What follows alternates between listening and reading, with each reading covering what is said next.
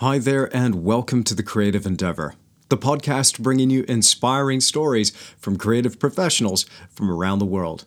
And in this episode of The Creative Endeavor, I'm talking to Bethany Vere, who's a young equine artist based in the United Kingdom.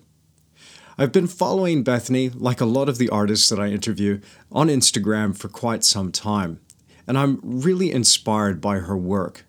Now, normally I don't gravitate towards colored pencil art, but Bethany can make colored pencil talk. Her horse and animal portraits are just stunning, and I could tell that she was making this work as a thriving business. So I wanted to hear more about business side of things and how she approaches her creative journey, and also a little bit about her personal story as well. Now, throughout this conversation, we had a really good back and forth on things like social media and what that does. Now, as I've said before in the podcast, social media can be a blessing and a curse. So it was really cool to talk to somebody else who was reflecting some of the things that I was going through. And maybe you'll find yourself going through some of this stuff as well. So this was a really cool conversation. I certainly enjoyed it, and I hope you will too. So without further ado, here's Bethany Vere in the creative endeavor.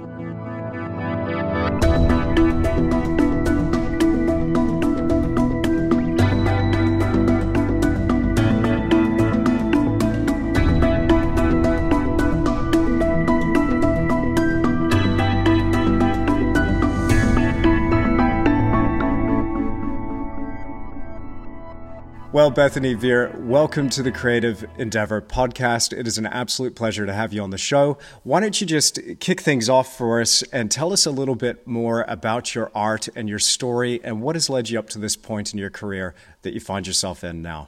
Okay, well, firstly, thank you so much for having me. It's such a privilege to be asked to do something like this. Um, so I have been a full-time artist for around about four years. I have been well. For those of you who don't know my work already. I'm a coloured pencil artist. I specialise in equestrian portraiture um, and the sort of like the anatomy of the horse, getting sort of as close to realism as I possibly can with coloured pencil. Um, so, as I said, I've been doing this about four years, and it's been a complete roller coaster. Um, and yeah, I don't even know really where to start. Um, but I am completely self taught. I didn't go to art school. Um, I actually failed art at college, um, which is, I don't know if it's the same in New Zealand, but college isn't university over here. It's sort of like a mid school. Um, and they failed me because they wanted me to do a lot of abstract work. And I was just never really into that kind of stuff. So I stuck my pencils and they weren't happy and they basically failed me. Um, and ever since then, like I come from a very corporate background, and my parents are sort of work in office like an office environment. So for me to be an artist was just like no, basically. So when I left school, I went into the motor trade and I was working at like Citroen and Mercedes Benz, and I loved it at the time, but it really wasn't a long term career path. Um, and then I went to university to study marketing and dropped out after a year and a half because I kind of realized that I'm really not academic. Um, and in that time, I'd always ridden horses. I've always had such a passion for animals and especially horses. Um, so I kind of was always drawing them because my parents never let me have my own pony. Um, so I just go out to like a yard or my friends' horses um, and sit there and basically just study them really. And it kind of gave me a lot of inspiration to sort of uh, draw, I guess, because I think growing up I was quite an anxious child, and especially going into my sort of later teenage years with the pressure of social media and things like that, I was struggling a lot. Um, with sort of like not I don't want to say finding yourself, but you know the battles that you kind of struggle with as a as a sort of like a teenager. Um, and art was such an escape. I was never really a party goer. Um, I never really went clubbing or anything like that. I'd much rather spend a Saturday night drawing, and that's exactly what I did. And it kind of got to my, as I said, my second year of university. I was halfway through, and I really, really wasn't happy. And it got to Christmas, and I kind of said to my parents, like, uni isn't for me. It's a huge amount of money. It's a huge amount of debt. It's really not what I want to do. And they said, well, fine, but what else are you going to like? What, what are you going to do, basically? Um, and at the time, I sort of built up a relatively mediocre portfolio. Um, if you look sort of at my previous really early work, it's like I sort of started uh, started in graphite and um, just experimenting with so many mediums like pastel oils um, but i always came back to pencil because i love the like the uh, precision that you can get from a pencil. Um, so yeah i think they were like and i remember my mum saying to me you know you're good but it's it's it's a difficult journey and i don't think you're really prepared for being an artist and you know can you even make a career out of it? There's a lot of people out there doing this. Where would you even start? And i kind of went well, I, I, I, don't know, but I can take a year out of university that I can hold my place, um, and then you can come back uh, if it doesn't work out. So I basically, in short, gave myself a year to try and get a portfolio together to try and make some money via art. And I had like a part time job at, at the time. I was working in a pub, and um, yeah, as I said, I, I gave myself a year to basically get get the business off the ground to some to some form basically. Um, and in that year, it was it was tough, um, really really tough because as I said, I wasn't sure whether I wanted to do oils or pastels or pencils or anything like that. Um, I spent a lot of money to get a lot of different sort of mediums and experiment. I spent so many like so much time experimenting, but um, I then went on to start a Facebook page because I started posting work on Facebook and it it got a bit of a sort of a a response from friends and family and they were like oh this is really good like and then some of my friends that I had horses with or I went and rode their horses they say oh can I can you draw my horse for me? And I said yeah okay. So I, I went off and sort of drew did started the drawing and did the um, artwork. And eventually I was like okay well maybe I can maybe I can charge like 20 pound or something um, and so I, I started, and, and, that's basically how I kind of started getting commissions. And I started a Facebook page, and I started putting work on Facebook, and I started getting a bigger following, um, very very slowly, uh, sort of like friends and their friends, and it kind of expanded locally to getting bigger and bigger and bigger. Um, and I think it was probably about a year and a half in when I completely slumped, and I didn't. I had um, quite. I, I made a bit of a mistake when I started the business. Um, I went to a company to get some prints made of some equestrian work that I did, and basically got charged a stupid amount of money for the work. Um, I was kind of lied to about the price of because I think uh, the, the, the company um, told me one price and then when the invoice came it, they'd added VAT on and things like that. But me being sort of first first time business owner or startup business and 20 years old I didn't have a clue about VAT and sort of add on costs of things and things like that. Um, and there was a lot of hidden prices and things like that. So yeah it kind of got um, I well, I I lost quite a substantial amount of money through getting a lot of these prints made, and I was very naive to thinking that it's fine. I can just put them on Facebook and people are going to buy them because uh, you know people are very complimentary about my work. So eventually, you know, if I put it online, someone might buy them. It didn't happen.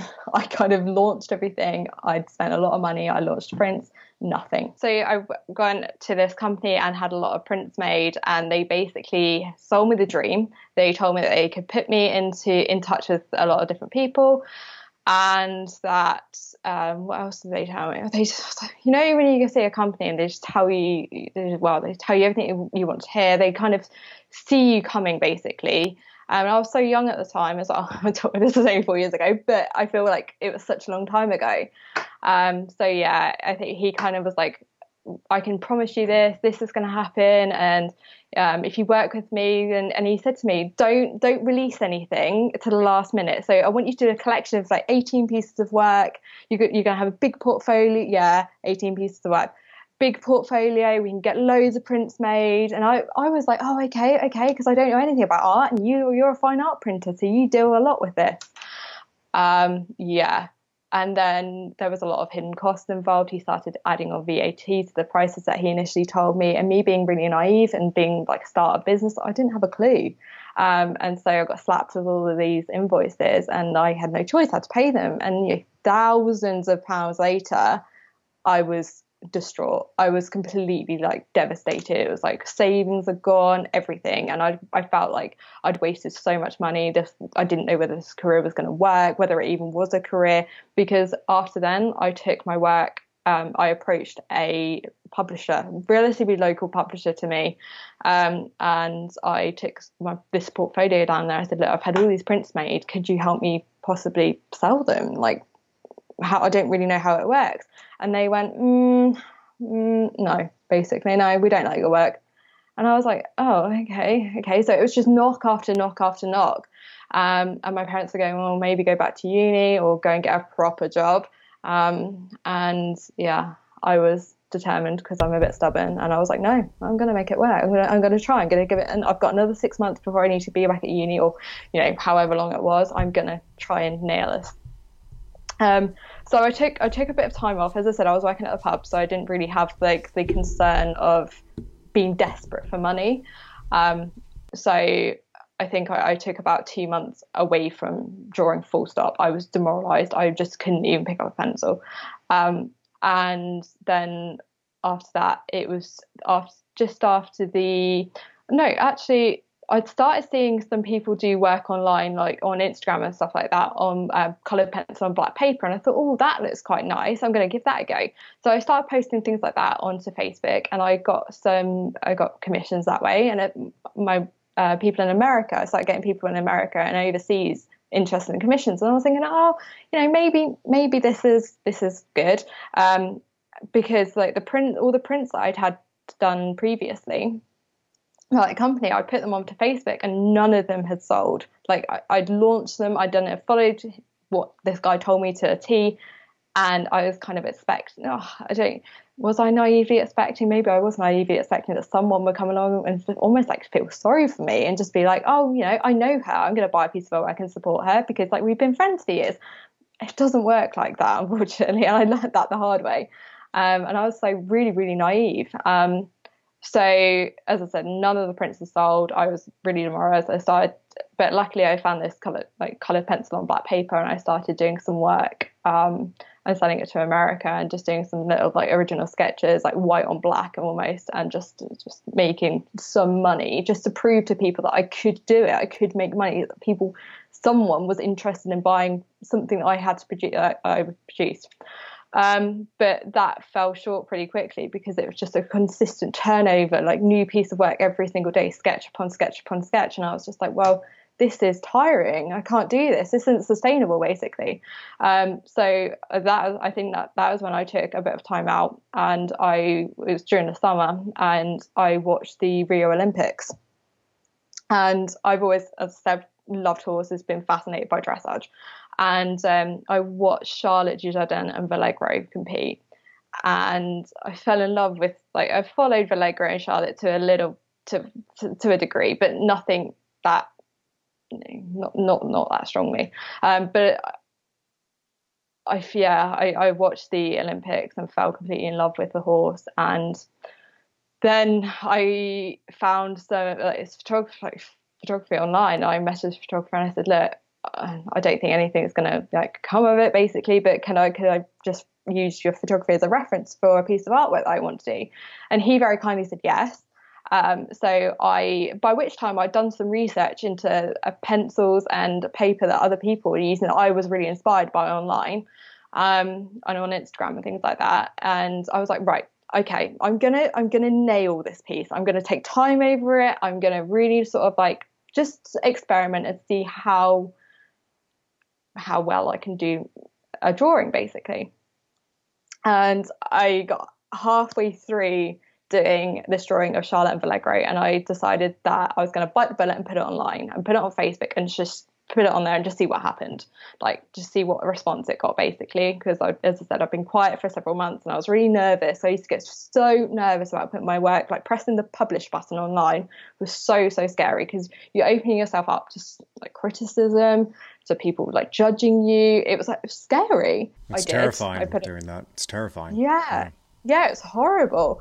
Um, but I did, and I think 24 hours later or, a day or so later, I was sat in my room like watching Netflix or something, not thinking about work, not thinking about business, not thinking about anything. And my phone like pop, like messaged, well, sort of pinged, and um, I had a message from my, my Facebook page, and it said Charlotte Dujardin like has sent you a message, and I was like, this Olympic gold medalist wow. apparently has sent me a message, and I was a bit like, mm, I don't believe that. Wow. I don't believe you're real. Um, opened the message, and she basically said, "Hi, Bethany. Um, I've just seen that you're drawing Valegro. Uh, I absolutely love it." And I was like, "Oh my god!" I ran around the house. So Sunday night, about nine o'clock at night, running around the house, like screaming, being like, "My idol's just messaged me. Like, what on earth?" Um, and then in her next message, so I obviously, I obviously replied, and um, we, me and between me and my parents, we sort of drafted out a very careful message being like, thank you so much. I'm going say, glad you like it and all of this. And then she messaged me back and she said, would you like to, when the drawing's finished, would you like to come and meet us at, at our yard? And I was like, oh my God, this is amazing. I was like fangirl moment, absolute fangirl moment. Um, so yeah, and I kind of, this is I think about three years it's been now, and I've worked with her, the Team GB dressage team, and I've recently got a Dominican Republic um, Olympian. Um, I'm doing some work for Germany, and I'm also doing some work from Australia as well. Um, and that's sort of like I, there's so much that has happened in, in, ever since I started working with Charlotte, like the opportunities and things like that. And I'm so very very grateful for her support. Um, but it shows that things like can happen from Facebook, which is incredible. Um, but yeah, I think that's that's basically how I got started, and I, I, I genuinely think, I'm very, as I said, I'm very very fortunate to have a push from someone like that. But I truly believe if you want something enough, you'll make it work. You really will make it work. That is such an inspiring story. I think there's there's a lot of people out there that build up this idea of of being an artist and being a professional and, and you know walking the creative path they build this up as a fantasy in their mind thinking about how wonderful it's going to be and it does have its wonderful moments but what you're saying there is there's a, a a lot of heartache and a lot of having the door slammed in your face and hearing mm-hmm. no a lot of times and mm. you know what you've done through that that barrage of, of negative feedback and, and circumstances is you you stuck to your guns and you kept going. You kept the dream and the vision alive. And sometimes I, I don't know I don't want to get too woo woo this early in the podcast but sometimes I feel like life uh, even you know the universe to use that that common expression now it's almost a conscious thing. It's pushing back against you as hard as you're pushing the thing and it's just yeah. waiting to see how bad do you really want this and I, that's just so ridiculously inspiring, Bethany, to hear that you know you, you got that feedback, but from the person that it mattered most. Yeah, How cool is that? That's amazing. It was incredible. Uh, it was a, it was an absolutely incredible experience, and to sort of uh, like the work, as I said, that I've picked up from that has been insane as well. The opportunities that I've been given is is is mental. Um, but I mean, just because you know there was a lot of heartache and at, at, at the start, basically, but also even when you do get your the, your dream clients almost, there's still a lot of problems that come with not not not necessarily those clients, but but you know other people. Um, there was still so many rejections. There's still you know you get approached by like for me, for example, I use a local framer who are supplied by a lo- lot of the uh, bigger publishers in the UK. And one of the biggest publishers in the UK went into that framers and they saw my artwork. They saw I did a um, a piece of six hunting hounds, and they saw it. They had put some framers at a print down there, and they said, "Oh, who's who's done that? We really like it."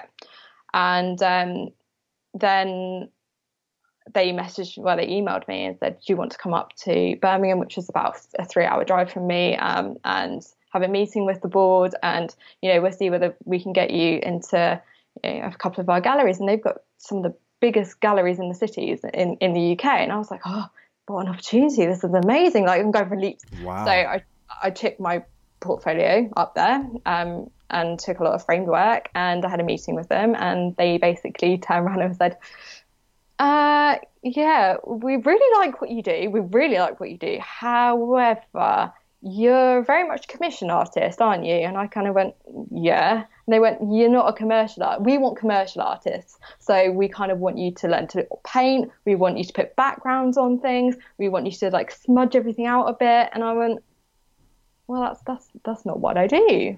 That wow. you know. Um, and they said, well, you know, go away, have a bit of a think, maybe like take some time out, build another portfolio. And so I did because um, I was obviously getting approached by a big publisher in the UK was it was a huge deal, um, and so I was like, okay, I'm going to listen to them because they clearly know what they're talking about with art. Um, and I went and spent another like two months in between things, uh, built another portfolio, and just tried. And I sent them piece after piece after piece, and I rejected every single one of them. And I went, do you know what? I'm like, you can't change me then. Like if if I've tried, um, and then I remember speaking to a lot of people, and they said, like, "Why? Why are you trying to change?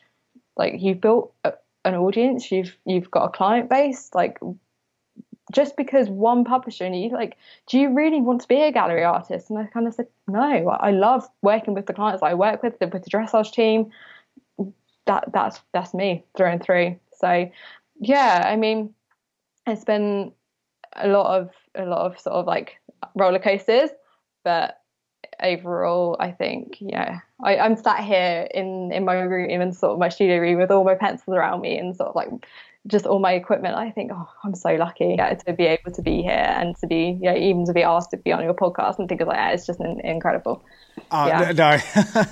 No, don't, don't put this up there as a highlight. Uh, but uh, look, the, it definitely is. It definitely is. The the pleasure is mine. I assure you. Um, you know, it's um, it's interesting hearing that because I I can relate to so many aspects of that story, and again, there's a lot of common threads that come through for so many people in their careers.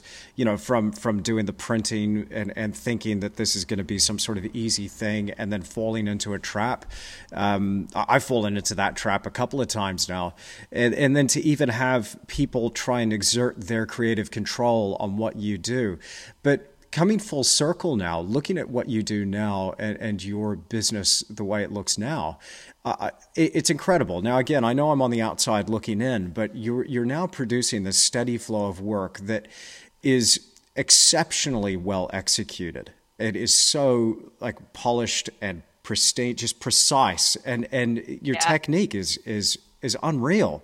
So, could you before we do a deeper dive into the business side of things, of how you make it work as an artist, could you tell us a little bit more about your process?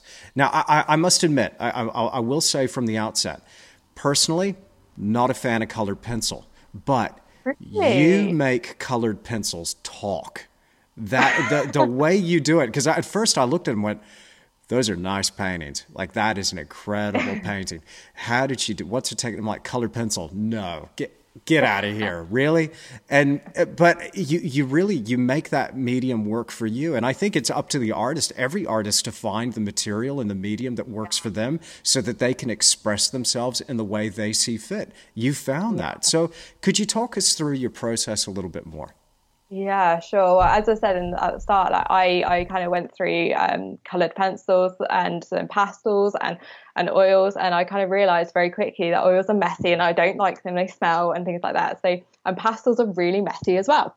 Um, but ah, I mean, uh, it's incredible because I see such beautiful work by, done by so many different mediums. But I always, as I say, come back to colored pencil because uh, I mean, I can't sharpen a pastel pencil like I can sharpen one of my pencils because the leads are so much harder. So when it comes to the process, I mean, the way because I I have quite a few people message me and say, you know, how do you do what you do, and you know, what what's your advice and techniques, and I just think patience and layering, just layer layer, get a thick. I use um, a hot press watercolor paper and it's the heaviest weight I can get and it's the heaviest weight I can buy. And it's really it's not this I don't even know how you describe it. It's heavy. Um, and I can put so many layers in. But I think I mean I'm quite heavy handed I think anyway. Um, and I think even now I mean I I don't know whether you well anyone will know, um, but I'm currently working on Charlotte's um, Tokyo 2020 Olympic mare, um, mountain oh, wow. freestyle and um, yeah, which is which is incredible, like to be doing a piece like that. Amazing, um, cool. And it's but it's so intense. It's so it's so many hours. I think that's one of the things with color pencil is that it takes so long. I mean, I've been working on this piece on and off for approximately a month now. I've done a trade show in between then, and I've also done some commission work. But it's been over a month now, and it's fine. I'm about three days away from finishing it, and but that's you know, it's only about I think it's about the the paper I buy is like 24 inches by 28 inches, and I think that's one of the reasons why publishers and galleries aren't interested in people that do color pencil because it takes so long. It takes so long to cover an area, to build up the layers, to get sort of the depth to everything. Because in my mind, the what makes um, art realistic isn't really your um, skill or the detail, although it helps. It's your values, and you know your darks have got to be dark and your lights have got to be light, and that That's creates right. a highlight and creates creates the um, the illusion that you're sort of making something as 3D as you can possibly make it on, on a flat surface. Absolutely. Um.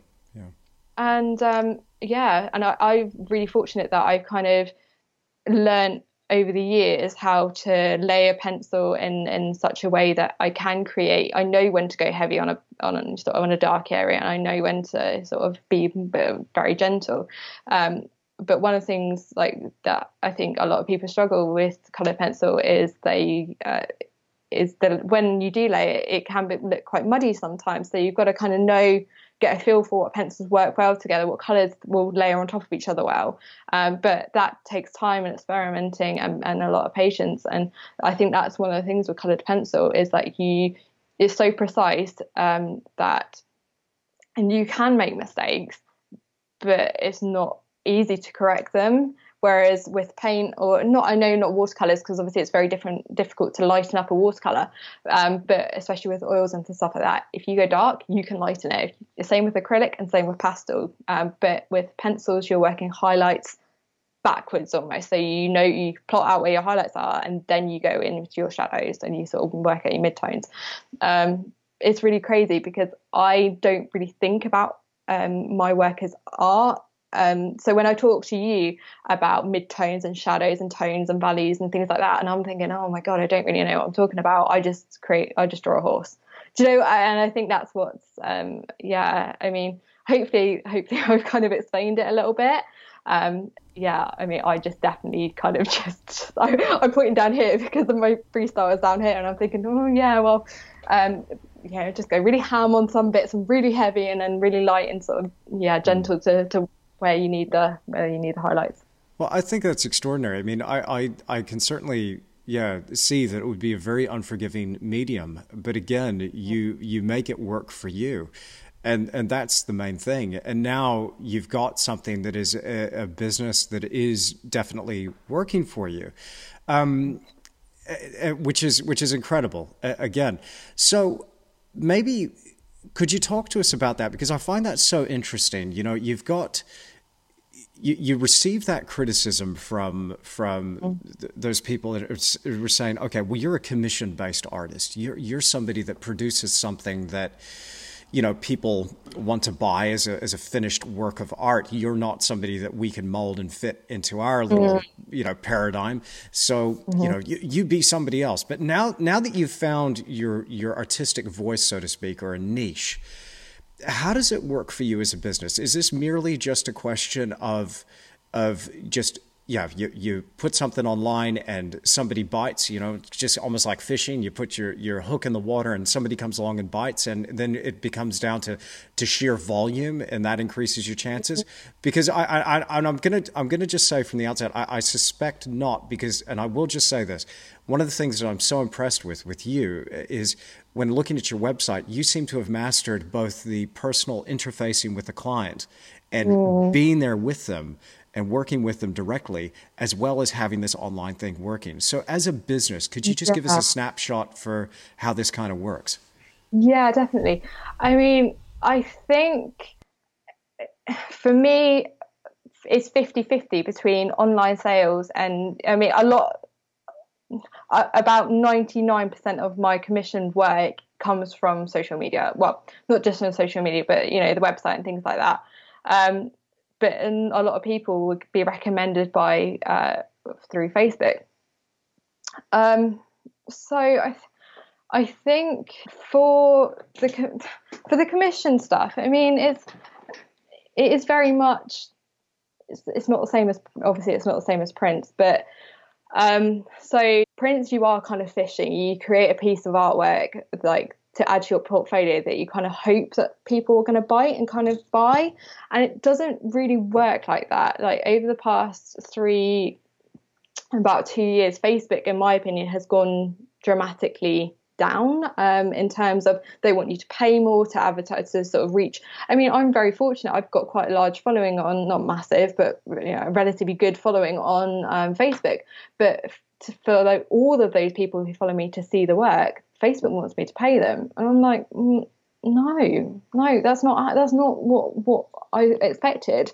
Um, whereas years ago, when I first started the business, I could put a piece of work online and it, it would get a much bigger reach than what it gets now. So, and you know, print sales back then, two years ago, were fantastic. Now, not so good. And it's it's um, I think it's difficult because I very much love the horses and I very much love doing the equestrian work over things like the wildlife and um, other stuff that I've done in the past, but you kind of got to go, well, okay, well, the wildlife sells to people on Facebook, it sells for prints, but it's a difficult um, balance to get between commissions and prints. I'm very, very fortunate that I do have a very, very steady workload of commissions. Um, if anything, it's it's you know very, very busy, which is brilliant. I'm so fortunate to be in the position where I can say that you know commission work is thriving.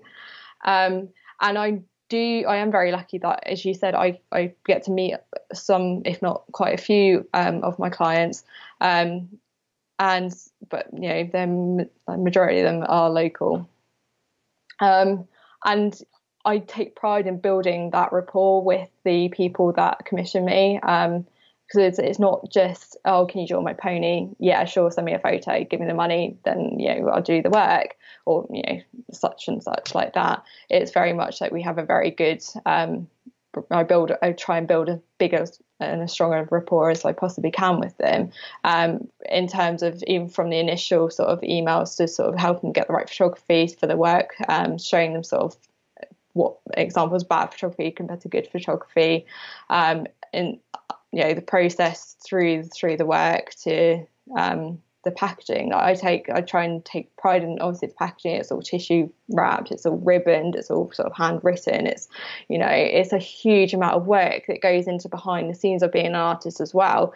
Um, and but you know I think for me, for example, I get so many compliments on packaging and um, the way that I build the rapport with the customers, um, whereas you don't kind of get that of through prints. But then again, um, prints to me are like uh, I guess like pocket money at, at, the end of the day. You kind of get a print sale and you're like, oh, excellent. Okay, well, you know, that's afforded me to do X, Y, and Z. Um, and I know that's talking purely on a monetary level, um, but I think that is the difference. Like I'm very, very fortunate, as I said, that I, have built a very good uh, relationship with a lot of my commissioned clients, and they are the people who, you know, at the end of the day, they're buying a piece of art which they don't have to have, um, and it's a luxury item, and you kind of want them to feel like they are investing well with their money because it's not a lot. It's not like not a not a little amount of money that they are spending. It's you know, depending on the size, it can be quite a considerable amount. Um, and you kind of want to make sure that you're building that rapport because, you know, even if it takes you the time that you don't necessarily have and you're thinking, oh, maybe I'm losing a bit of money here, the relationship that you build with those customers are invaluable because they will talk and they will talk and publicity and it gets you further and further and further. Um, and it's the same with print sales. I mean, you may, may, get a print sale and everything's gift wrapped and everything is like properly done and you know thank you notes are written and you know it is it takes time. But the amount of compliments, the amount of thank you emails I get, the amount of thank you cards is just phenomenal. Um, and yeah, I think I'm yeah, as I said, very very fortunate to be able to work on a personal level with some clients, but also um, to build a relationship with the people who buy my prints and stuff from Instagram. Because um, Instagram, as you're probably aware, like Instagram's overtaking Facebook now, to be honest. And especially in my opinion, I mean, I'm much more prolific on Instagram than I am on any other platform, but difficult me, me because yeah, absolutely. I, I, could talk about I could talk about this for ages because I genuinely um, don't really like social media at all. Um, I think it can be a real problem. But then again, without social media, I wouldn't have a business. And I'm, you know, I, I strongly can say that I have only got where I am through social media. Please excuse this short interruption. I just want to take a quick minute to tell you about this podcast's sponsors. Now, if you've been following me on YouTube for a while and you've liked watching some of my tutorials, then you obviously know already that I just love to paint, and I imagine that you probably love to paint as well. Now, it makes such a huge difference to me to be using the best quality products that I can get my hands on, and that's why I now use exclusively Rosemary & Co. brushes. Rosemary & Co. make the best brushes on the market, hands down, and I just love using them, whether I'm painting a landscape, a portrait, or working outside and painting on plein air. Now, right now on the Rosemary & Co. website, you can find my sets of brushes for landscapes, portraits, and painting outside right now on the website, as well as my signature Tish Dagger brush. Now, that brush is my absolutely favorite brush to use. I have designed this brush in conjunction with Rosemary & Co. for some really cool techniques. You'll notice that come up all the time in my YouTube videos, whether I'm painting a landscape or a portrait. It's just so versatile in the types of marks that I can get, whether it's a broad stroke, a nice straight line, or a fine point. It is by far, as I've said, my favorite brush of all time. So you can see these brushes right now. You can find them on the Rosemary & Co. website by going to rosemaryandco.com. And when you're on that website, search my name, Tischler, and it will bring those sets right up. Now, while we're on the topic of top notch painting products, make sure you check out Blue Ridge Oil Paints. Now, color is absolutely essential. I need paint that is going to be buttery smooth and consistent. It's going to have to handle really well, but also that pigment has got to be there. Each tube has got to pack a punch, and I want to be able to have that versatility and mixability across a, a wide range of color. And this is exactly what I found with Blue Ridge oils. Now, right now, on the Blue Ridge website, you can find sets that we've put together for landscape painting, portrait painting, and also working outside with an essential six color palette called the On Plein Air set. Now, you can find all these on the Blue Ridge website by visiting www.blueridgeoilpaint.com and clicking on that tab that says Sets. Now, Eric Silver, the man behind Blue Ridge, is an absolute genius when it comes to putting together these colors, and I just love this product. So make sure you check it out. Visit www.blueridgeoilpaint.com, and I thank you very much for checking that out and the brushes as well. Now, your purchase of any of these sets goes towards supporting this podcast as well as my YouTube channel and keeps the free content flowing. And I'm only going to work with sponsors who create a product that I actually use. And I'm using this stuff for my commission projects as well as what you see me do on YouTube. And I just love them. It's great to work with such reputable companies. Now, thank you so much for giving me the chance to tell you about this podcast sponsors. Let's jump right back into the conversation with Bethany Vere. That's interesting. That's interesting. I do want to go back to that and, and talk more about social media because I've, I, I, I, we, we might be very similar there in that respect because I do have some massive reservations about it. And I think it does things to us personally you know, with with the enormous gift that it brings, it also takes so much away. Yeah. Um, and it's important to maintain and, and, retain some sort of element of ourselves, which we can lose so easily through these platforms. I, I do want to go back and just pick up on something that you said and just echo that maybe maybe drive that point home for people that might be listening because this is something that I've stumbled upon in recent years and the thing that that I, I think you do you know exceptionally well is once you have a customer, once you have somebody that that has parted with their hard-earned money to own a mm-hmm. piece of your art, which they didn't have to have, and as you say, you know, it's a luxury item. Once they've done that, taking care of them in such a way that encourages them to come back is mm. absolutely essential. I heard something recently, which is we're not in the selling business we're in the reselling business.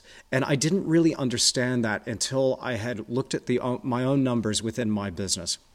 Now, my father, I was very, very fortunate. My father trained me a lot, um, you know, when I was very young, and it even helped me get set up as a professional. And people might remember him from episode 11 of the podcast. Um, but the the thing that that my father was telling me was, once you have somebody on the line, once somebody's bought, the chances are they're going to buy again. You got to take care of them. And you got to be grateful for them. And you got to treat them in such a way that encourages them to come back. But it can't it can't be fake. It can't be done in such a way that you're you're i'm doing this for you because i'm expecting something back. It, you have mm. to be pouring out this genuine expression of gratitude. What Absolutely. ended up happening for me is, is, is that classic, you know, Pareto's principle, the 80-20 rule, where 80% of the people that had were buying at any given time already had a piece of work. 20% of the clients were new, but the majority of that 20% knew somebody who already had something. So it has this mm. kind of this cross-feeding, you know, spreading out effect where it really does become, you know, word of mouth business. That was a mm. way that I found, you know, when interfacing with people on a personal level, that became uh, so much more successful for me once I got out of the gallery. Um, yeah. Except I will say, you know, the, the exception being I had one gallery that I worked with directly, very closely, and I got to meet everybody. And and and then it just became a transaction where these people were friends of mine, and we became very close. And I just said, "Look, you guys handle the business side of things. I'm happy to pay the commission, which was very reasonable, just so I can keep painting." But um, yeah. you know, being in a position where you can build that trust and rapport with your clients absolutely essential. So I just wanted to flag that because I this is something that I see you're you're doing so well. I mean, there's a photograph on your website uh, of of the beautiful wrapping and the presentation mm-hmm. of this product. It's amazing. Yeah, thank you. Yeah, it's something I try and take pride in because I do think that things leave a lasting impression, especially things like in this day and age. As I said, art is a luxury item, and you want people to to think that it is definitely a luxury item. And you know, it's not.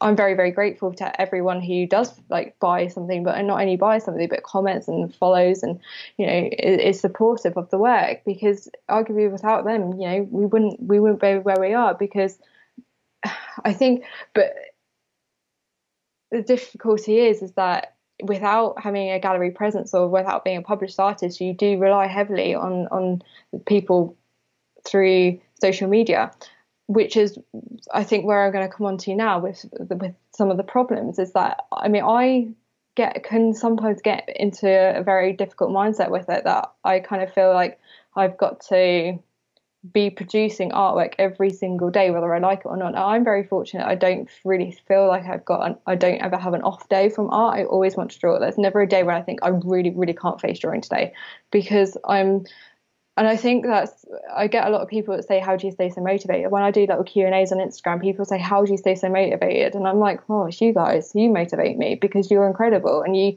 you know, give me so much love and you give me so much support. And, you know, I get, so many messages on a daily basis about the work and I think oh my word like and I think it's only when you kind of sit there and you think I'm actually producing something that people like and people want and I think that's a bit mind blowing because four years ago my name was completely well still is relatively unknown and a funny story there actually. I um went to um I recently got asked to be at a local county show with my work, which is a huge honour and it was an incredible experience. Um, but one of they had a local publisher there, um, which was actually the very first publisher that I approached years ago who rejected me, and but it's a different guy. And um, he came and had a chat with me, and he had a chat about my work and the way that I'd done things. And he basically said, "Oh, you're charging too much money considering you're a completely unknown artist." And I was a bit like, oh, oh, well, I, I, I'm, I'm unknown to you doesn't mean I'm unknown to the thousands of people that follow my work who buy it regularly. So just because you haven't seen it doesn't mean I'm completely unknown. So thank you very much and see you later. Uh, but it's one of those interesting situations that I think like, oh, you know, you can take one little knock to me, and it ruined my day. I'm not gonna lie, that ruined my day because I was thinking, oh, well, he's the publisher, he thinks it's good, but wow. you wouldn't like have it in his house. And I'm like, oh, okay. But wow. you know, I think that's because he was another person who was like, oh, I think you should learn to paint in oils because it's so much quicker, and like, who really wants to spend the time to? No one's gonna buy buy work done by colored pencil because it takes so long. And I've proved him wrong. I'm trying to prove him wrong every single day, trying to prove him wrong but yeah, coming back to what I sort of initially started saying was like I think this is the problem with social media is that because I'm a bit addicted to it. I hate it. I absolutely hate it. And I'm so embarrassed to say that I'm slightly addicted to social media, but I, I actually am because it's, you know, you read um, or you listen to people who say, oh, young people are addicted to their phones. Well, I'm absolutely addicted to Instagram. That's really embarrassing yeah. to say. Yeah. But it, Don't be embarrassed, but I, I, I totally relate. Yeah. It's, it's awful, mm. you know, and it's like, I try and put a new thing up every single day because I'm like, mm. oh, well, my Instagram's grown like mm. like 2000 last week. I'm like, excellent, but I need to keep that going. I need to keep yeah. that momentum. You need to keep, and you can't just put anything up there. You've got to make it really, really good content. So you're consistently yeah. like, like I will mm. let myself like not go to the gym for a week just so I can do, make sure that I've got consistent Instagram posts. Yeah. And that is awful to say, but it's so yeah what what is your thoughts on that? Because well, uh, how you relating? no, it's it's that's it, it's a quagmire. You know, it, it is something that is really difficult to navigate nowadays because I don't think we've never had this in the history of the world. Yeah, and human beings and our physiology and the way our brain is set up, I don't think we're prepared to to mentally, you know, physically handle what social media gives us, and it gives us as creators. I, and we'll speak specifically about creators here. My feeling is is that what social media does is a bit like what sales do. It's immediate feedback from an external source. And the minute you get that feedback from something that's external, you're no longer paying attention to what is internal. And the driving force behind every artist, in my opinion, should always be what's internal, should be scratching the creative itch for you. I'm trying now, and again, I totally relate to what you're saying because as as as much as I say that, I do find myself addicted addicted to um, you know the phone and and wanting to check who's liked, who's commented. Got to get back to this person. Got to got to make sure I don't leave them hanging. Now I'm trying to get in the habit of post and drop drop the phone. Mm-hmm. just just put it away. I'll come back when it's my scheduled time to come back. My mm. thinking there is i'm not being rude. I'm not being mean. I love each and every one of my followers and subscribers. I'm, I'm totally grateful to them. And they also a large portion of those people make my life possible. They, they yeah. actually really make my life possible. They, they, they keep the lights on the, the pot boiling and the and the, the heaters on and they, they keep the rent paid and help me do what I do and and through that I'm also trying to provide my service and and and help teach people how to paint as well as sell paintings so it it's it's difficult. I don't want to be ungrateful to them, but at the same time, I think at the end of the day, the true fans want to know that you are 100% and your tank is full enough to the point of being overflowing that mm. you must go and do that that thing that is the reason they're following you in the first place. So I'm now going to be using instead of being used by social media, I'm going to use it. Yeah. So I'm just trying to turn it around because the the people, the directors at Facebook, and there was a director that came out, and again, I forget his name. I did speak about this on the podcast earlier um, uh, in another episode, but the director came out and he, they they were admitting, yeah, we made it addictive. The color yeah. was was a marketing decision based on what people responded to most. The sound of the pop or the ding or the bell or whatever it is, the way the notification appears. It's like, oh, you got a message, you got a message, you got a message. Oh, pay yeah. attention, pay attention, pay attention. And dopamine, dopamine, dopamine. Yeah. And no wonder we're hooked on it. And so the the only way that I could kind of get around that was to just basically go, go to war with it and just go, no, I am not, I'm not giving in at all. So th- this is a position I find myself in now. You know, post and drop come back during my scheduled time to answer yeah. people on Instagram, which is normally in the evening, right before I go to bed. If other people that are listening to this are finding that they have the difficulty of putting it out there, try and keep this at arm's length. Try and do this in such a way where you're using it and it's not using you. Make a post, yeah. drop the phone, get on with your work, come back at a scheduled time, answer your comments, respond to your messages, make another post, drop the phone again. uh, that's the only way I think that could, because I, I, think nowadays as an artist, through diversification, trying to make a, a, living through different mediums, we have to. We, we need the internet. We need social media platforms to be able to make this work. So there's no sense in, in not using it. Just use it mm-hmm. responsibly. The reason why that people so so many people strive for realism now is because people will scroll through on social media and if they see something completely abstract, they're not going to stop they see something real, they're going to go, oh my God, is that drawing? And then they'll follow. And I think that is the difficulty that compared to like before social media came out, there was a lot more, I think maybe I don't really follow it that closely, but like more abstract painters, more sort of um, just people are doing a lot looser work compared to the intense realism that is on, on Instagram and on social media now. Um, and I, I strongly just think that is because it's just seen as the thing to it's, it's a craze uh, compared to you know when I first started it relatively short time ago, as I said four years ago, there's so many more people that are doing exactly what I do now, and it's I mean I, am all for it because I'm just like oh you know there's a I, I always say so recently about a couple of months ago i did start a youtube channel i, I did a few videos and kind of realized that it took too, way too much time and I kind of just gone mm, that that can that can wait. I can do that some other time. That it's very difficult to I don't know put very abstract work, but I, I do like online because it's such an unknown. But I mean, I think for me, one thing that I did say to people who watched those videos and followed what I was talking about on there, I just said there is an audience out there for everyone. If someone wants to do realism, you crack on you do that because every, even though realism is meant to be realistic, there's so many different forms and so many different styles of that realism that there is, and there's so many different price brackets. You've got people who will buy your work if you're charging twenty pound, thirty pound for a little uh, for like a study there's people that would charge like two, three thousand pounds or twenty or thirty thousand pounds. There is an audience for absolutely everyone, no matter where you are in the journey or on your creative business journey. There is a market for absolutely everyone, and I think that was one thing that I really wanted to sort of hone in on and, and try and because I do have a lot of people that say, "Oh, I'm just starting out and I don't know how much I should charge," and I'm like. I've been doing this four years and I still don't know how much to charge, but I think there is an audience there for everyone. I, couldn't agree more. Yeah, absolutely. I think there's room for everyone, and that, that's this is one of the reasons I don't like uh, competition or thinking about it as as competition.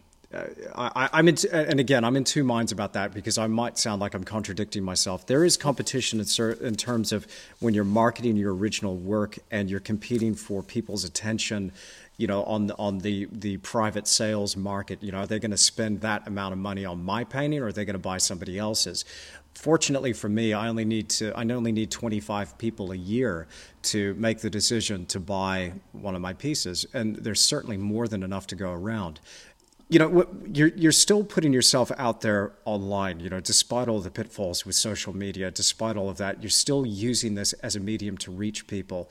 But you've been doing some things recently where you're actually reach, reaching out on a much more personal level and actually interacting with people live. Can you tell us a little bit about that? Yeah so i mean i think it was about three or four months ago i decided to bite the bullet and uh, to start a YouTube channel. Uh, I had so many people requesting videos, whether it was time lapses or just Q and A's and things like that. Like, um, and I was like, oh, okay, well, I, about two years ago, I went and bought this vlogging camera, and it's sat in its box ever since because I was so scared. Because um, it's one thing. I mean, you you can completely hide behind your work to a certain degree on on social media. Like, no one really has to know you. Um, and then my parents kind of said to me, well, maybe it'd be a good idea to to try and eventually do the videos because then people can buy into you as a person. It creates and you know, because it's one of those things. I mean, when you do, when for me, when I do like a trade show or a show of any description, you know, your personality sells you as much as your artwork. I think anyway.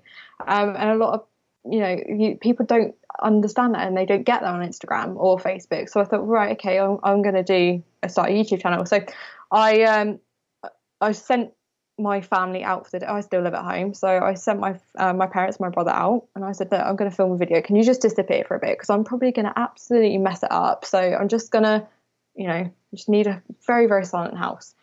So, so, so, so what what did I do? I um I went onto Instagram and I asked a load of questions. I just I said, well, you know, ask me, put on one of those little Q and A sticker things on your story, and I said, look, can people just ask me whatever they want to know, and I'll sit down I'll do film a YouTube video.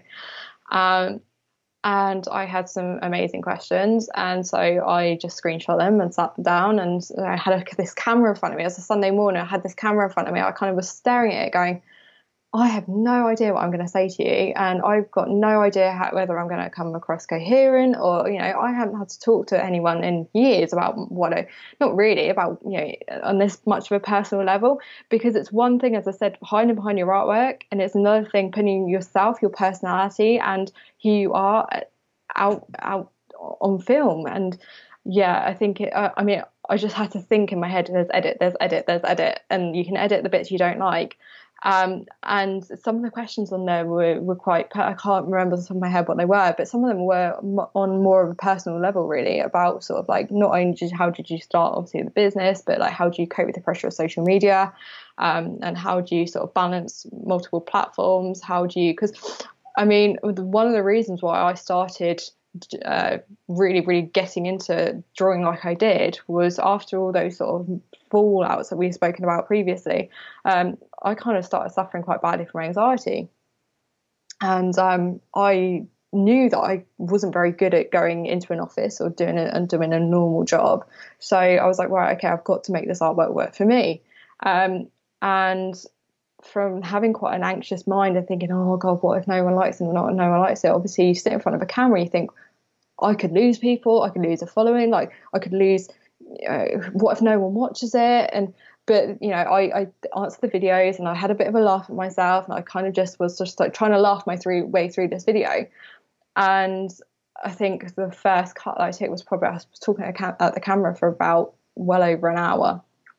And I remember sitting there, stitching it all up together and editing it and thinking, oh, that was actually okay. I didn't mess it up as much as I thought. And but and it was interesting actually because I the amount of comments that I get on social media on, on those YouTube videos was wow I love how open and honest you were about sort of whether it's a review of, of some of the brands I work uh, like not work with but some of the brands I use for my artwork or um or how you cope with feeling like an anxious day or what do you do when you're feeling not 100% how do you keep motivated? How do you and um, I, I, found it quite refreshing um, and I was a bit like oh well you know people are actually interested they're not they're not judging me for feeling like this. In fact they feel it too and we can talk about this. And I kind of said in that video I was like I want to be an open space for people to talk about mental health because it's something that's really prevalent now and I didn't want to be I don't want to be just like sat behind my artwork and feel like people can't approach me and ask me questions. And yeah, it might take me about a week to get back to you sometimes because I'm terrible with like replying to people sometimes. But you know, I wanted them to like feel that they could relate and it wasn't just um, a polished piece of artwork that they were seeing. There was actually like a person behind it um, who had the same struggles that they were facing on a personal level. And, and so I, I, remember filming this video and I pressed publish and people were so so supportive. And I put like a little minute clip on my Instagram being like I am so nervous and all of this. Um, and then I put on my story. I spoke I spoke on my story for the first time ever and I've had Instagram for like four years and people are like right, we're really grateful that you you are that open and honest and you shared your experiences. And i think you know that is one of the benefits of having social media. That that is brilliant. And again i can totally totally relate to that. Absolutely. Um, i I think there there is a, a huge stigma around that these days. A lot of people are a lot of people are out there kind of suffering in silence in a way. And I think social media is one of those things. I mean, it seems we're, we're talking about this so much. I mean, social media is one of those things that exacerbates the problem. It doesn't really help if you've already got that streak in you. And, and again, I do exactly like you. I have that streak, totally anxious person.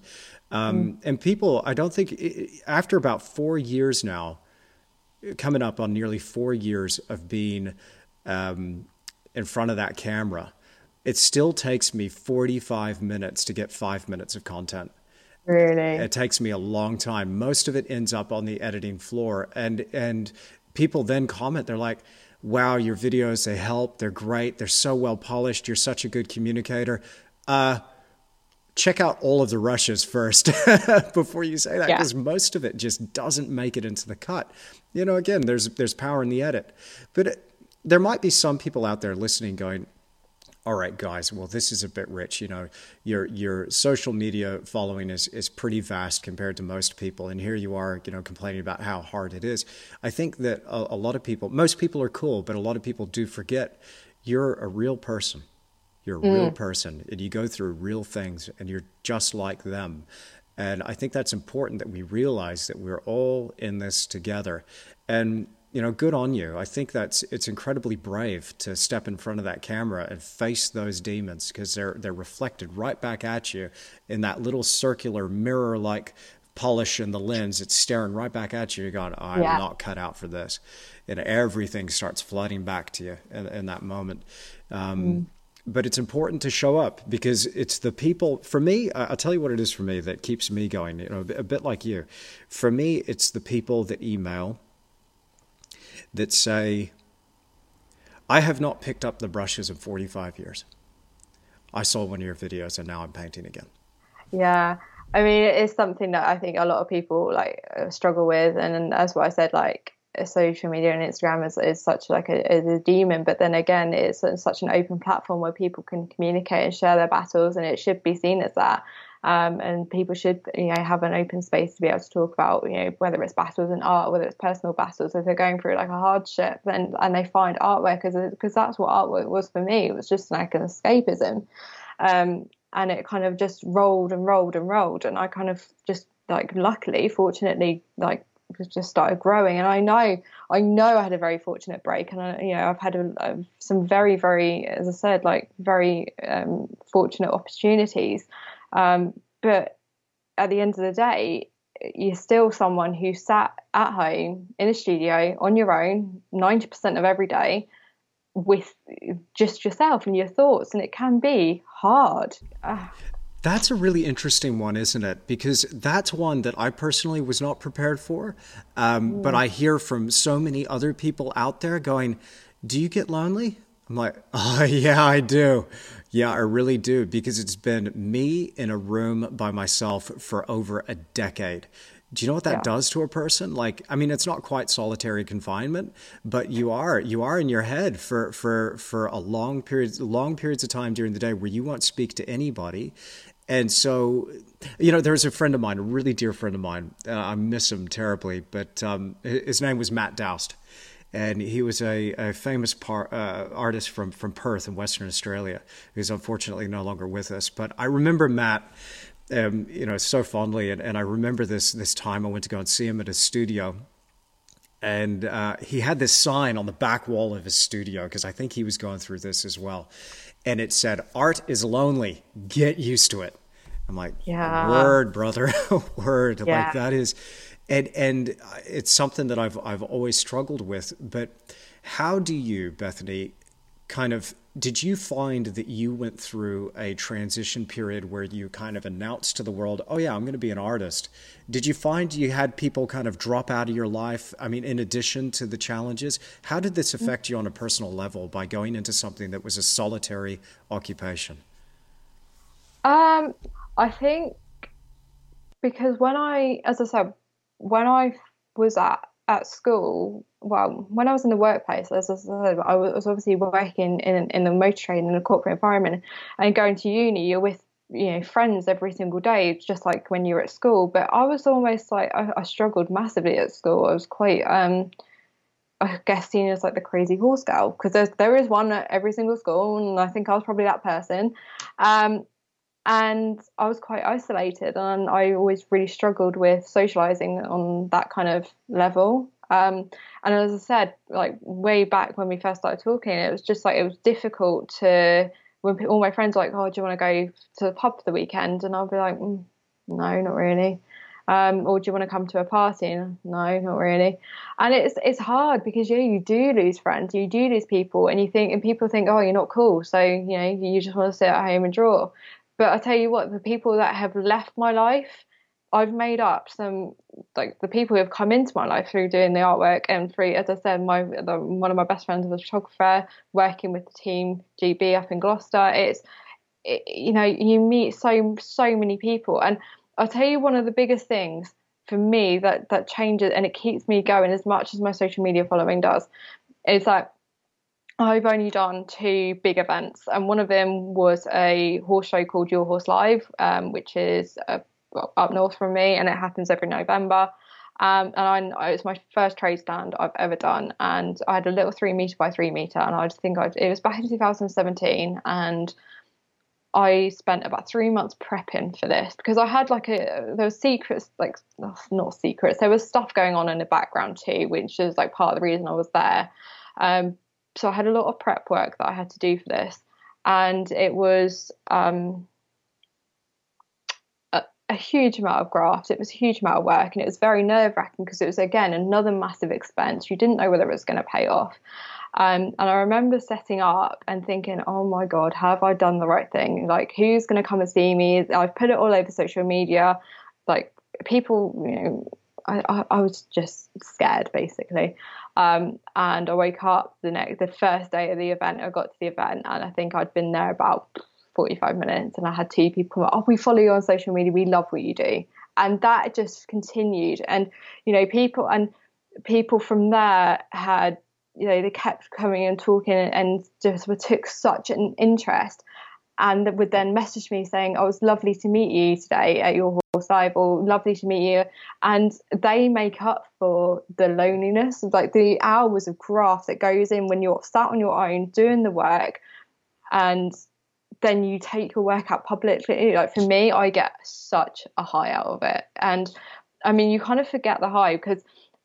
I did, as I said, this trade event in your uh, in 2017, and then I didn't do another big one until uh, beginning of this month. And um, I was in, so the county show that I've just done, I was in the judges and stewards area. Um, so I was very, very restricted to, the fitfall in there. But I got to meet sort of the chairman, the vice chairman of the show, and they were incredibly kind, incredibly generous. They, you know, there's uh, they sort of had messaged, added me on Facebook, messaged me afterwards saying it was lovely to have you there. We hope you enjoyed it, and it was just the connections that you make through through putting your work out there and putting yourself out there are um, like you, well, you just can't compare it to you know to the friends that you lose at school because you think well you know you're not meant to be in my life. If you if you're gonna if you're gonna run away at the first hurdle then you know who are you and do I really want you in my life? Well no I probably don't. Uh, I I can relate to that again hundred um, percent where I I you know there would be the party going on or would you come to the bar or you know and I, I did do that for a period of time in my early 20s you know the partying the drinking and the carrying on. And then as you shed these people out of your life and, and you're it's it's hard to it's hard to I heard this said once the first I heard Kyle Cease say this. Kyle Cease is a comedian and he's a bit one of these kind of motivator, inspirational dudes.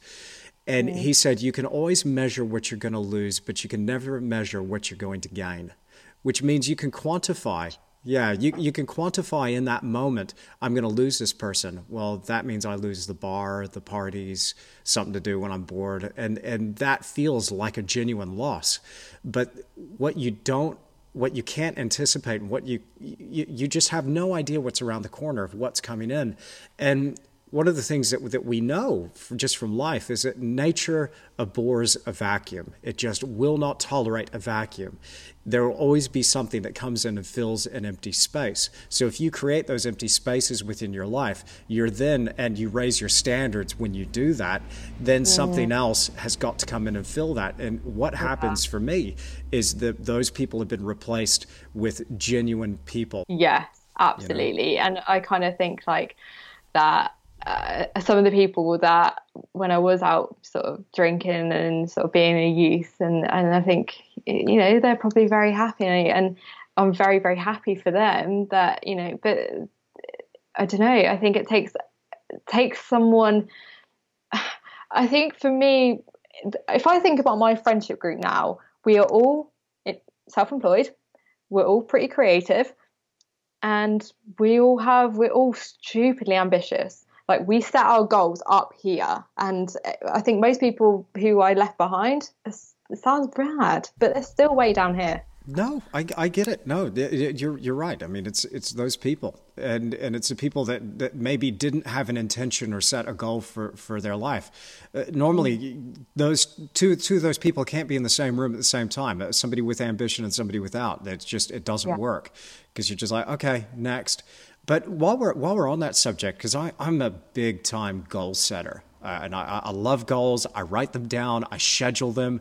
I commit action daily to achieving them. Tell me about you know some of your goals, if you feel comfortable sharing with with us an example of a goal, and maybe like you, you set goals and write them down, right? Do you know what I don't?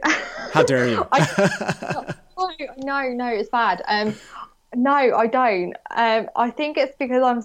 It sounds really weird, but I'm still completely overwhelmed. Like it's been four years. I'm sure. still completely overwhelmed that people actually take an interest in my work. Um, we'll get used because, to it. it no, oh, I can't. um, but you know, two years ago, I got the gold medalist world champion of dressage as a client. From there, I, you know, I did um, her trainer, the the champion of champion of dressage, Carl Hester. I got his I was commissioned to do his 50th birthday present on behalf of one of the biggest equestrian shows in the UK and present it in front of him and thousands of other people. Uh, you know, there I've worked with uh, some of the biggest companies who have commissioned the horse feed companies. I have I run a competition with them every year, and to for one of their followers to win a a portrait. Um, I've worked with Occlusive Brush Company, and Occlusive do the most phenomenal grooming brush horse brushes that are owned by you know the top grooms you know, they commissioned me to do one of the top traveling grooms of the in the UK. His um, his birthday present too. Um, the the amount of like even being asked to be at the county show uh, is it because that that new for the New Forest and Hampshire County Show is a is a show that I've adored since I was very very little, um, and to be invited to be there was a huge privilege, um, and I think I mean, oh, I don't know. I mean, obviously, you kind of think, oh, well, it'd be nice to get a royal commission, maybe, like because obviously the royal family in the UK is is is a huge deal. It's what what we're made for, apparently what we're known for. Um, and the queen has corgis and she has a lot of ponies, so that would that would be cool. Um, but in all honesty, I think I I roll with the punches. I take each day as it comes because each day gives me a new challenge. It gives me something new to accomplish. I think it would be amazing if I was to set goals, maybe. But I take opportunities as they come, and I kind of go, "Is this right for me? Yes, it is. I'm going to take it." And just see how far I can push that opportunity, and see how much I can get out of it, and see what doors that opens. Um, I think for me, because so many people told me I couldn't do what I what I do now, that it was very very difficult to be like okay well not only am i going to make this a success but i'm going to make it such a success that i'm going to work with x and y and z client. That was never never even crossed my mind. So obviously to get to, to work with the clients i do work with is phenomenal and then to sort of to for, to be asked, well, what are your goals? You work with these people, so what, what do you want now? And I'm like, oh, I, I, really don't know. I should, I should probably know, but in all honesty, I just take each day as it comes and see what opportunities come my way. That's extraordinary. Yeah, no, I, I totally, yeah, I can appreciate that mindset, and just because you're you're just gratefully putting one foot in front of the uh, the other, and just capitalizing yeah. on the opportunities that you're given. I, yeah. I, I, like that. I like that a lot. Maybe I could use a bit more of a, a good dose of that with what I'm doing. Um, no, that's really really cool. I, I would love to. I, again, I, I really appreciate your time, Bethany. Uh, evening, your time. It's it's early in the morning here in New Zealand. I, I really have enjoyed this. I, I would love to just kind of ask a few other questions. I mean, we've gone we've gone everywhere in this in this podcast and I love this and this is a whole idea of the podcast is it's it's a conversation it's a back and forth and you know I find that whenever my guest brings up something normally I end up kind of jumping on that and, and go we go down a rabbit hole but I, I have loved the the deeper dive into social media and the, the mental health side of things as well I want to bring it back a little bit if we can to the mm-hmm. to the the business side of art and and again, kind of how how you're making this work as a business, and maybe we can frame this in such a way because I, I, I know you get a lot of people coming to you, in particular, a lot of younger people as well, who come to you and they're like, "Hey, Bethany, maybe you could give me some business advice." So, if you were to offer advice, if you saw somebody that had talent and promise and, and showed some ability, what what kind of maybe just as general as you like, but what kind of advice would you be able to give that get out there to, to people who are wanting to consider becoming a professional artist? But to be honest, in from my personal experience, a lot of people will say to me, "Are you? Did you go to school?" Like, well, obviously I went to school, but did you go to art school? No, I didn't. So how did you get to where you were? Social media. So I think for me, if show up show up every single day, try and produce artwork to some degree every single day. Hone your skill, hone your talent, and be patient. Be pra- like be practical about it. Don't expect things like to happen overnight because if they do, incredible for you, but the chances are they won't. So don't set your goals too high and don't ex- like. I mean, I I preach about being sort of grateful for the opportunity. I think I've said fortunate in your podcast about a million times, but I genuinely that's how I feel. Um, and that's what I that's coming back to like the goal setting. I'm like, well, I, I don't know. I take each day as it comes, and I'm just so grateful for the opportunity. And I think if someone has talent and they have ambition and they have drive and they know what they want to do, and if art and sort of pencil art or whatever form of art, and you've got a skill, hone it, run with it, see how far you can take it. That's all I, I think, because that's, that's, in all honesty, that's all I'm doing. I haven't got an end goal in mind. I don't know where I'm going. I don't know what tomorrow's going to bring, but I know I can get up and I'm going to draw. That's all I know. And it's working. It's a system and it seems to work every day. Okay, as I said to you earlier, I kind of um, try and produce a new piece or have some updated content to put on Instagram every single day or on Facebook and things like that, which does hold me accountable. I think, you know, if you turn, if, if someone can turn around to you and say, I want to be an artist, and though, you know, and that's what I said, show up, make yourself accountable, and keep drawing. Just keep drawing, no matter what happens. Do not let anyone burst your creative bubble because if they do, it takes a long time to get it back. I mean, I've as as we know, like, and I'm sure you have too, had a lot of knocks in the past, sort of like however many years. Um, but if you can overcome that and think, do you know what? That's one person. Uh, the same with the negative comments. One person who thinks that, maybe two at the most. It doesn't matter. There are thousands, millions, billions of people in the world know, people, regardless of the work you produce, whether it's realism, whether it's not realism, someone will love what you do. Someone will like you for you. And you've just got to find your audience. And social media is great for that. It takes patience, it takes graft, it takes a huge amount of work to make anything worthwhile. But if you can keep going and keep keep yourself motivated, just keep yourself, as I said, show up, keep yourself accountable, and just keep just honing your skill, honing your talent. You know, whether whether that's you know searching for other people on uh, YouTube, you know, for, or on Instagram and things like that to help uh, inspire you. At the end of the day, there are thousands of people making careers as artists, or not only artists, but like podcasters or creative people, or like um, and if they can do it then why can't you at the end of the day? You know it takes i mean i don't really so a lot of people say to me well you must have had a skill. You must be talented naturally. And i think well if you look back at the work that i did when i was like 16 17 you wouldn't think i was particularly talented. But i've spent eight years grafting to get to the level of and i think do I think it comes naturally? I, I, think you've got to have it's I think I think personally it's a personality trait. You've got to be prepared to put the hours in.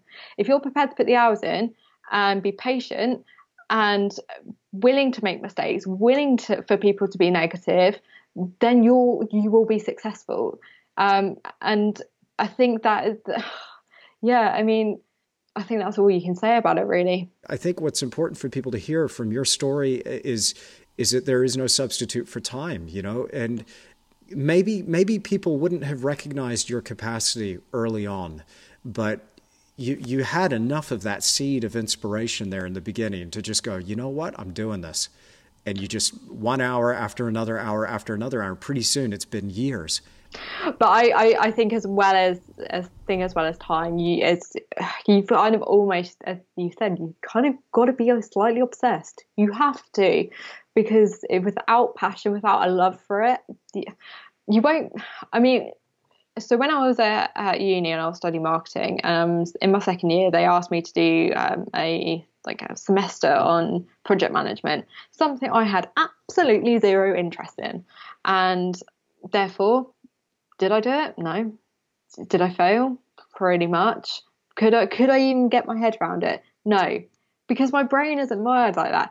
But if I know that I'm I've set myself a goal. So I'm almost coming back to goals. I wanted to get my work to as realistic as I possibly can to get the top clients. Um, and it's funny actually because people who know my work, like for some of the top clients that I do work with, they will almost be like, "Oh, don't use that photo because horse doesn't look quite right in that photo." And I'm thinking, oh, it's an artistic interpretation. And they're like, well, no, because you'll draw it as close to the photo as I possibly can. If their photo isn't dead on for the horse's composition, they won't let me use it, which is interesting. Um, but yeah, I think if you've got a passion, if you've got a love, and if you've got sort of commitment, you've just got to be committed to to to your skill and to your talent. And yeah, time is invaluable, but if you want something bad enough, you'll make it work. And I truly believe that. I, again, I agree with you 100%. this is this has been a wonderful conversation. I've really enjoyed this. Um. I um I, I, like asking this question in the Creative Endeavor podcast. It's a silly question, but um, I, am always surprised by the answers that I get, and I find that um, they're, they're, always very interesting. I, I'm I'm in two minds about it as to what I'd do, but let, let me let me just go ahead and ask you the question. If you had the opportunity to go back and sit down with Bethany as a 10 year old girl and you were going to yeah. offer some words of wisdom, what would you say? Oh, God.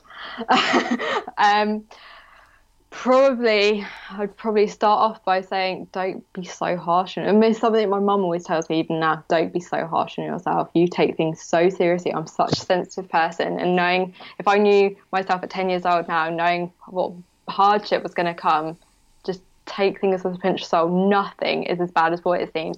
You will get over, you know, the heartache. You'll get over being, you know, having your work criticised. You'll get over losing money. There, there's ample money in the world. There's ample opportunity. There is ample, you know, you you're so fortunate. You got a support network. Just be patient. I think that's what I keep honing on, and I know I keep saying it, but yeah, just just show up, be accountable, put your work out there. Do not be afraid to share your work with other people, and you will find your audience. If you want to be, a, you know, if you want something bad enough, you'll make it work. If you want to be an artist and you are unsure about where to start, just just show up just share your work you know whether it's even just a pet on a personal facebook level just so you can be like uh, upload uh, upload a photo of your work and be like, hey guys, like um, I'm just starting out as an artist. Um, I'd love to hear what you think. Please, you know, go easy on me because it is a bit new to me. Um, but I, I would love to hear what you think.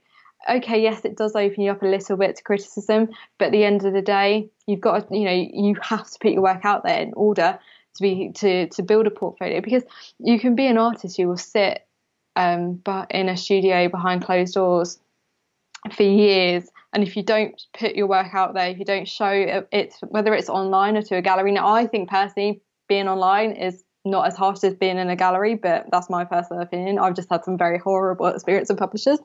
Um, but i think yeah if you if you can do that then good on you and just keep keep doing that basically. And yeah it will it will pay off. Hard work always pays off. If you want something hard enough you'll make it work. If you yeah if you love it keep going well, Bethany Vere, this has been a huge pleasure. Thank you so much for being on this episode. I've really enjoyed it. Thank you so much for having me. I've absolutely loved it. It's brilliant to talk to someone who's like minded. Absolutely brilliant. Wonderful. And all the best with your work and your career. Thank you. And to you. Now, I really hope that you've enjoyed this conversation with Bethany Vere, and a huge shout out and thank you to Bethany for joining me. If you'd like to see some of Bethany's art, then make sure you find her online. Of course, she can be found on Instagram.